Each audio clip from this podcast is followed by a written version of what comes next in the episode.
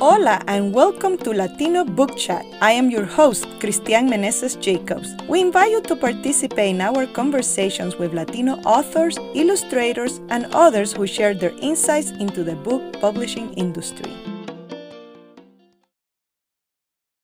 Yasmin Ramirez is a Martha's Institute of Creative Writing Author Fellow and a recipient of the Woody and Gail Hunt Aspen Institute Fellowship Award. Her fiction works have appeared in Cream City Review and Huizache, among others.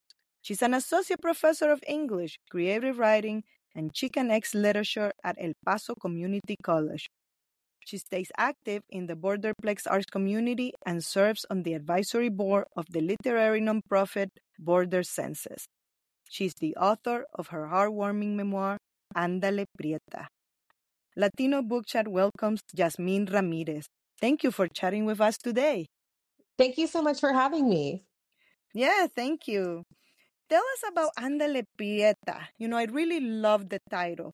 Uh, but tell us, what is it about and what motivated you to write your memoir at such a young age? Sure, yeah. Um, you know, Ándale Prieta is a memoir about growing up in El Paso with my family, uh, particularly with my grandmother Ita. That's her her nickname, short for Abuelita.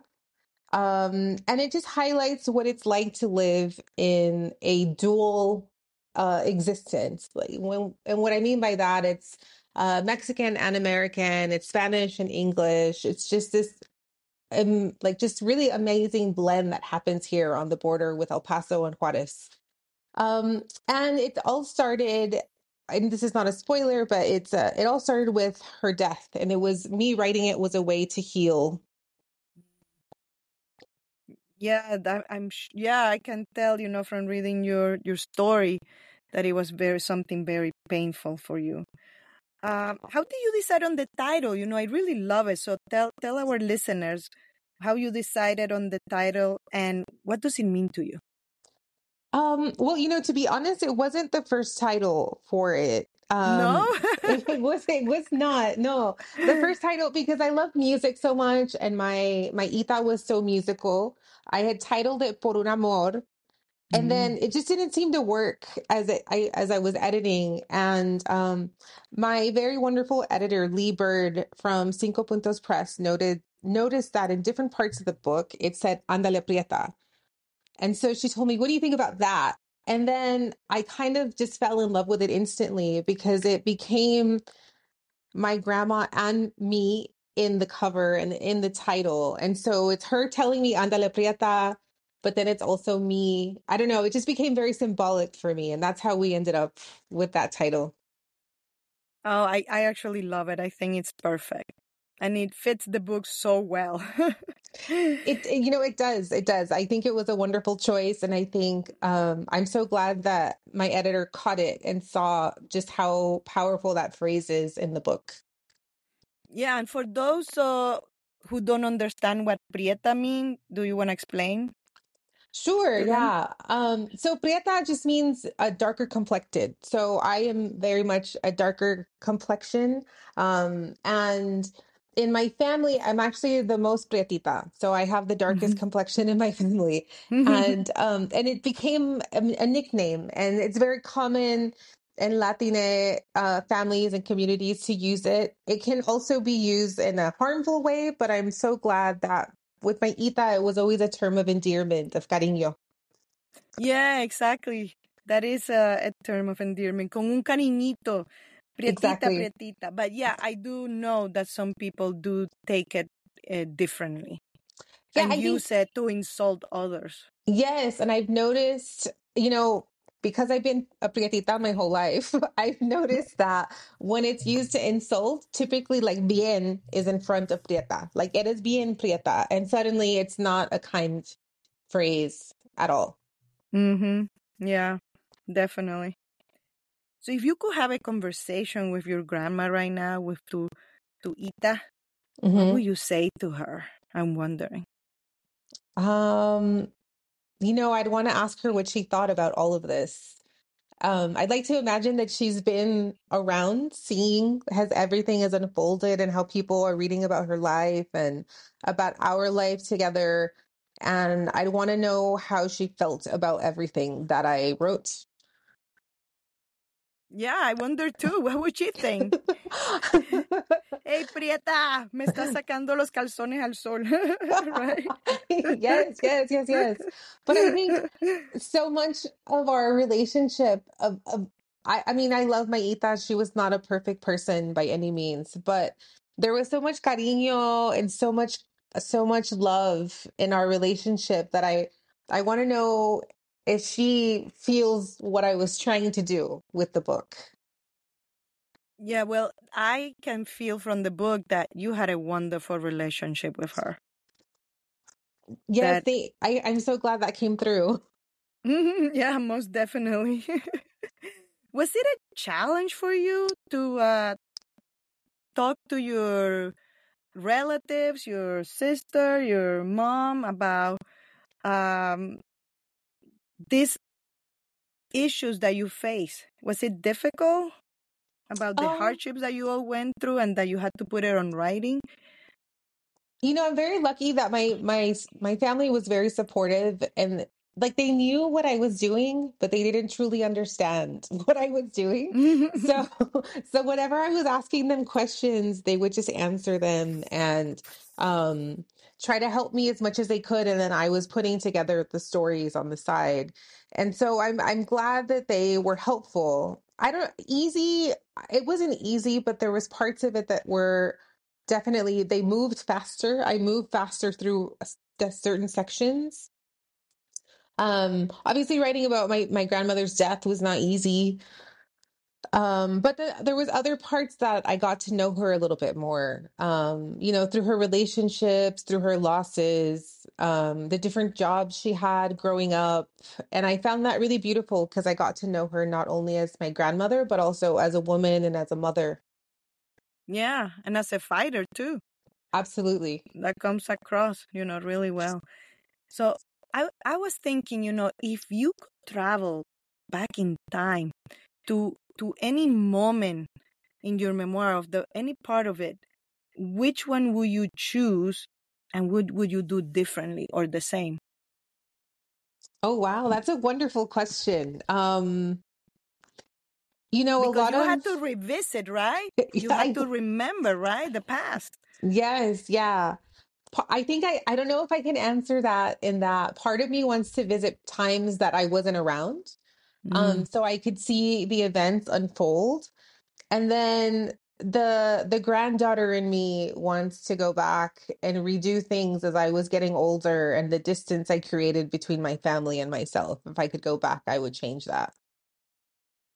Yeah, because I, I think that was also very painful to you, It was, you it, know? it- you know, it brought a lot of guilt. It brought a lot of um uncomfortable feelings just within myself outside of that of, you know, I wish I could have done this different differently, but um hindsight is always 2020 and I have to believe that that she knew what I that I was, you know, just trying to grow up and find myself outside of who I was to her, to my mom, and you know, dealing with a lot of issues I had from my father. And I, in my mind, I'd like to believe that she doesn't have any, um, she doesn't, she's not holding any grudges or anything like that. I hope not.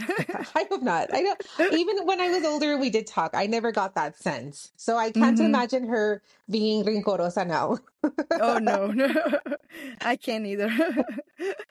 so I, I was thinking, what did your family say to you once they saw the story in writing, you know, in a book, a published book, and they read it? What was their reaction? Um, well, it was funny because we had a conversation before the the they got the book because I gave it to them first, obviously, and I told them when you read it, just please make sure that you can't correct anything. And they said, "What do you mean?" And I told them, "Well, these are my memories, and these are the way I remember things, and so you can't correct how I remember things." And then they were kind of a little bit shocked. And then my sister realized, oh, yeah, I remember things differently because she's older than me, because there was sometimes that she wasn't there and she heard stories secondhand. And so they both read, um, and I'm just mentioning my mom and my sister because I think while I love my uncle and my brother-in-law and my husband, you know, the story is, has a lot of them in it, and their opinions were very important to me. And my sister really enjoyed the first part, and she struggled with the second part because there's a heaviness in the second part. Obviously, the loss of my grandma is there. Um, and then my mom didn't know what to say, and so her default is awesome. when she doesn't know what to say, she tells me awesome. Uh, oh my gosh. Have you stayed in touch with your dad or that's just not happening? No, actually, I haven't seen him since that last scene in the book. Oh, really? Oh, wow. Yeah. So I wonder if he has even read the book. I don't know. Um, a couple of people have asked me that, and I wouldn't be able to tell them. I haven't heard from him or um, that side of the family um, hmm in in a very long time. Yeah, that's very difficult. Yeah. You know, you grew up in El Paso, Mhm. and I wanted to know how growing up in that specific area of Texas shaped your identity as a Mexican American woman and then as a future writer. That's a that's a great question. Um, you know what's interesting is I never knew that I was different until I left El Paso. Um, Mm. El Paso is this really beautiful place where there's ranges of how much people speak English, there's ranges of how much people speak Spanish.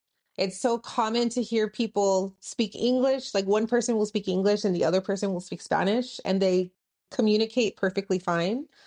Um, and I obviously I knew there was differences in language and slight differences in culture, um, in the level of how much people embrace their their Mexicanness. But to me, it was just normal to have that around me at all times. And when I when I left and I went to Dallas, that's the first time that I felt the brownness of my skin and judgment and assumptions. And so it's odd that in El Paso, it's, you know, it's like 85% Latino. Um, like if you look at the demographics. So in the city, we're not a marginalized group. We're the my we're the majority. And it's weird to go from being the majority to being a, mar- a marginalized individual outside of the city. Um, so when I moved away, though, I think I learned to appreciate just how beautiful all those things were. And I remember I would, if I heard people speak Spanish, my ears would perk up because, you know, I was like, oh my God, where's that? Where's that coming from? I Um, know we do that all the time, right? yes, yeah. But you want to just follow it. Where is it? Um, and I think the level of cariño in the community here really shaped who I was, um, and who I am today. And I think that when I was writing the book, I really wanted to highlight how beautiful El Paso is. People always think the desert is, you know, dry and brown and there's no beauty in it. But El Paso is extremely beautiful and the cultura is beautiful. And I feel like it represents who we are as a people, that we're resilient and that we can bloom in the toughest of conditions. yeah, I, I've gone through El Paso once, but it was at night, so I didn't get to see it very oh, much. Oh no, you just saw a bunch of lights. Yeah, yes, exactly. It was like, where are all those lights? Oh my God. You know, so unfortunately we didn't stop, but I hope to get there one time, you know, one day. That would be fun. Hopefully, yes, that would be great. Yeah. Um, this is your first book, Yasmin. hmm And I was wondering how difficult is it to find a publisher for a first time writer and especially a memoir? Um, you know, it was it was difficult in that I didn't know what the what I was doing. I, hmm I um I was writing the book and I wrote it and then I thought it was finished and I sent it to a couple um publishers and at that time I didn't know this but I got very kind no's from editors with an email of there seemed to be something missing in the book. And Mm. so um because I was writing about my life, I was able to fill in the gaps. And so I ended up working with a freelance editor. Um, her name is Becky Powers and her daughter Jessica Powers. And they were really helpful for me and they pushed me, especially the second part of the book.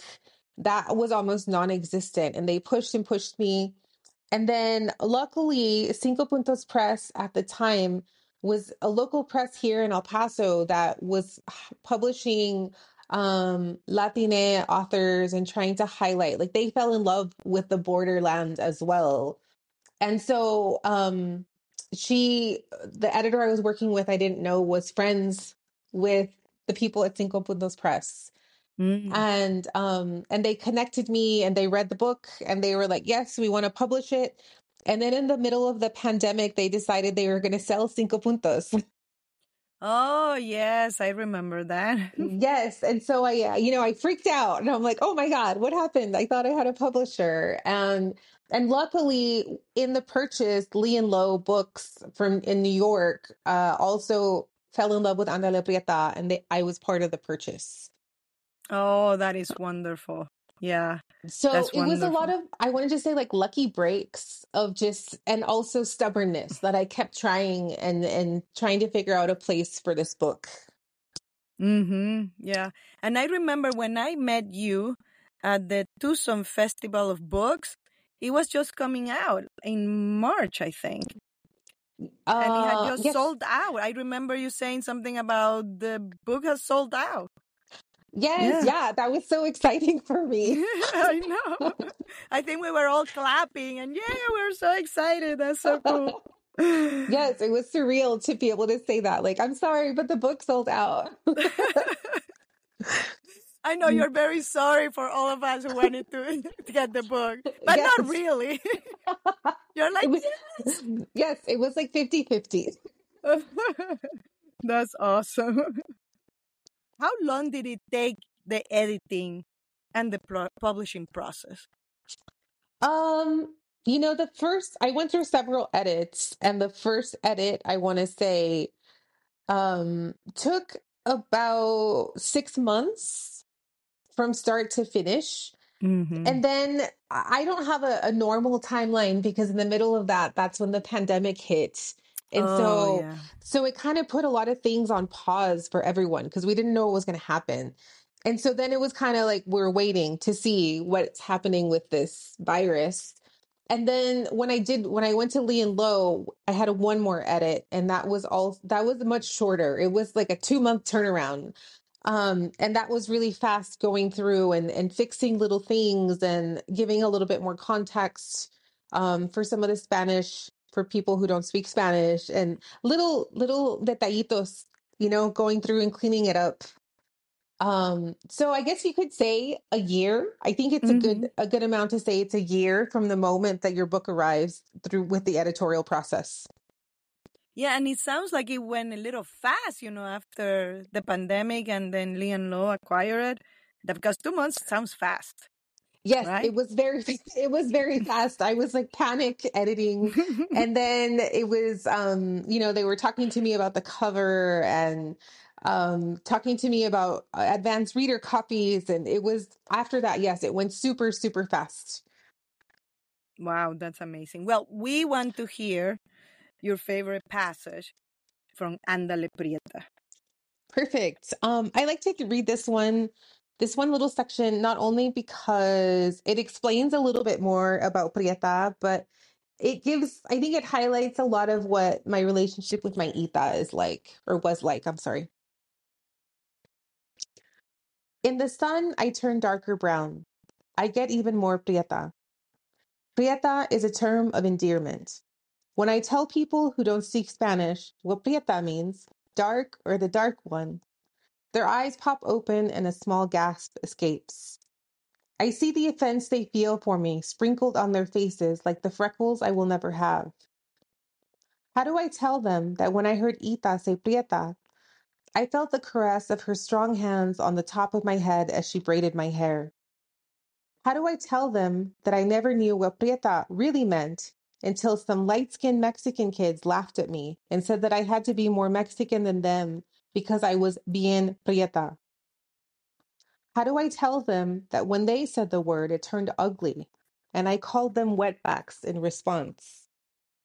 How do I tell them that now, even after the cruelty of children, Prieta means love, that each time Prieta fell from her lips, I learned to love my dark skin. No one calls me that anymore.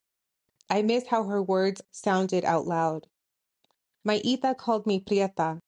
When she died, she took the name with her. Oh, I remember reading that and I just started crying, Yasmin. I am so sorry. I know. I was like, no. You know, it, it, it was very emotional for me to read that. I'm sure it was very emotional for you too. yes, But that's just beautiful. it's I'm I thank you. Thank you so much. Um it it's one of those things where I can like today I read it just fine and some days when I'm missing her a little bit more like me duele con, but like me duele bueno. Mm-hmm. Yeah, I, I can see that. What do you hope readers will take away from reading Andale Prieta? Um you know, a good friend of mine, an author friend, Richard Yanez, told me now that the book is out, it's not mine anymore. It's theirs.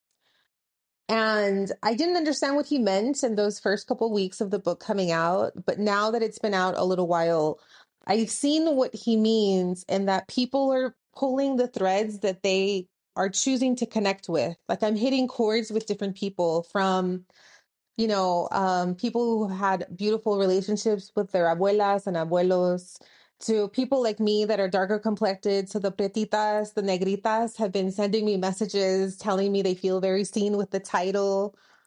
Um, to even just like people growing up with single mothers. Um, so it's interesting what people are taking out. And I think I can hope all the things in the world. Like I hope they take this, but I know that they're going to connect with what they need to connect with at that moment. Yeah, and I like the idea that people feel seen, you know, in your in your book, that they mm. feel that they can identify with it.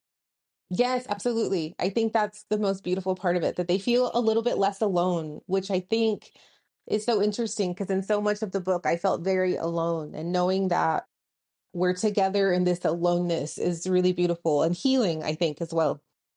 Mm-hmm. Yeah, definitely. How do you think your book contributes to the representation of Latina voices in literature, especially contemporary literature? Um, you know, I hope that it what it's doing is showing how diverse we all are. And, you know, one of the things I was really self-conscious about is I'm not completely fluent in Spanish. Um, it wasn't my first language. I never formally learned it or was taught it formally. It was just all from listening to people growing up here in El Paso and with living. Really? Huh. Yes, Yeah. I would have never guessed. no, yeah, I, I, I, I was not never formally educated in Spanish, and so I was very self conscious of those sections, and I checked them and checked them. And my husband is is from Colombia, and so he was reading, and he would make sure that the accents were right, and um, so I, I really hope that it it reads for people like me who felt self-conscious and not so sure about their Latinidad and that we come in this beautiful spectrum of being able to speak, you know, 100% Spanish to being into the opposite side of being pochas or not being able to speak Spanish at all. Um, because I feel a lot of times that's very isolating within the community of like, oh, you don't speak Spanish? No, you're not, you're not a real Mexican or you're not a real Chicana or you're not a real Latina. And I think that's so harmful because culture is fluid and it comes and ebbs and flows. And I think sometimes when we don't allow people to come to it naturally or when they're trying to come to it and we make them feel shame, then that's when they start to shun it. And so I hope they'll see that in the book that um my you know my family's been in the El Paso area for a very long time. I don't have any family in Mexico. Um I can't even track exactly like where my family migrated from. And but I'm still very much uh proud of who I am, who my family is and I'm very proud of my culture and I hope that is sort of broadening the landscape. Yeah, I think it is very clear, you know, that you're definitely very proud of your heritage. I think that comes across really well in the book. And also when you speak about your book, like when I heard you at the festival, Mhm. you know, it comes across really well. But yeah, you're right. You know, some people do say that, that if you're born here and you don't speak Spanish, you are not Mexican enough. Sí. Uh, yeah, that's it. I, which I think you know you're right. It's very harmful. We need to be more united and support each other instead of alienating. I think The- also I think it's this idea that there's no one way to be Mexican. There's no one way to be Latina or Chicana or, you know, Latine. There's so many ways to express culture. And I think we're damaging ourselves for sure by thinking of this this one single lens. Yeah. Well, I what I encounter is like people assume I'm Mexican because I speak Spanish. Mm-hmm. It's my native language. I speak with an accent. So I I'm not. I'm from Nicaragua. So that's where I was born. So uh, Nicaraguans don't like their food spicy. Our food is very different from Mexican food. It's more like Caribbean food, Uh-huh. you know. So when Yeah. I'm like when uh, like when I used to live in LA, I would say like, "Oh, please don't make it too spicy." You know, does it have chiles? Oh yeah, you know. Oh, can you take them out, please? And then people would look at me like, "What kind of Mexican are you?" And you're like, I'm not one. You know, it's like the assumption, right? Yes, because yeah. you speak Spanish, you have, and I'm like, I am not. I'm from Nicaragua. We eat completely different food. Yes, yeah. I can I can understand because as I mentioned, my husband's Colombian. He's from Medellin. Mhm. And they Oh, don't mhm. they don't eat spicy food either and so people here are always they they well they hear his accent here because they recognize that he doesn't sound mexican but outside of el paso they just think they see two brown people together and they assume que somos mexicanos and yeah Yep, that's right. That's funny, you know. I have to ask you something Mhm. because all of us Latinos have this crazy idea that we see ghosts. Do you ever feel like you saw Ita's ghost? Or at least did she come to you in a dream or something? absolutely absolutely i'm very superstitious Tell us Um, about it. Tell us. Oh, come on. um, you know, uh, there's just moments where I feel like she has visited me. Um, I've smelled her perfume and like I don't wear perfume and you know her perfume was very floral and pungent and um I know on the I think it was the anniversary of her death like 10 the 10 year anniversary and my husband and I were sitting there and we were talking and then he was like do you smell that and I was like what what smell what and then I caught the whiff of it but it was interesting they that he smelled it first that is fascinating. Wow. hmm And so, and then I think also just like she's kind of guided me on where things are going to go. I learned with the book, like it was going to happen when it was supposed to happen, and I couldn't force it. Even the simple thing of Cinco Puntos Press to Lee and Low to the cover, because this is not the original cover of the book, it was a different cover as well. And so I feel like she just guided us there and now she's on the cover of the book there's little easter eggs in the in the images and the house is the house i grew up in Ah, I have to look at it more carefully. hmm yes yeah there's little pictures of my of my ita in the stair steps in the in the steps i'm sorry oh, okay. Yeah, you know, because we, I don't know why we tend to be so superstitious, but we are. and so I said, I have to ask, you know? yes yeah i Mhm. think it's just the belief in like energy that we Mhm. believe that you know we're all energy and and we we don't just disappear when we when we leave this this realm and so yes i think that i think that's why but i i think there's a beauty in it too it's kind of like i don't know the story's not over Mm-hmm. Yep, definitely. It continues. Yeah. So Mhm. you, I know you're a very busy woman. So are you working on any projects right now? Anything I- else that you're working on? Yes, yes. I've been working all summer actually. I have one chapter left to write of a new manuscript. Um, but it's fiction, completely different than Andale Prieta in that I made everything up. and um but it and it's also it's going to be a YA manuscript about a girl named Lola. But she's growing up in El Paso as well, so I still wanted to keep writing about El Paso in this in this one and she wants to be a rock star. And so we see her growing up and trying to figure out how she's going to be the lead singer of a band, of a famous band. Oh, wow. That sounds interesting. Wow. Can't wait to see it. Yay. yes, I'm having a lot of fun. And so I can't wait for, for readers to see it either. well, that's awesome. Well, good luck with that. Thank you.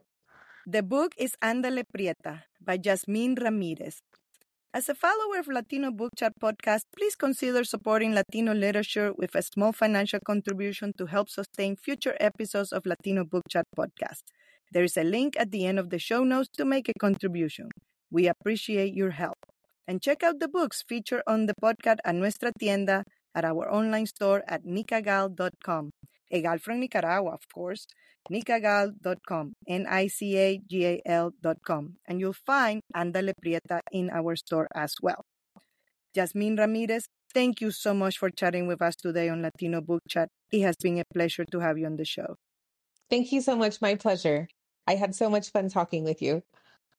Thank you for joining us today. Visit us on Facebook, Twitter, and Instagram at latinobookchat.com. Please subscribe on your favorite platform. Wherever you're listening to us today, please give us a positive review and as many stars as possible. Sharing the show will help it grow and continue to come to you. Thank you for your support. Hasta pronto! Latino Book Chat is a production of Nicagal Media. Today's episode was hosted, produced, and edited by Christian Meneses Jacobs.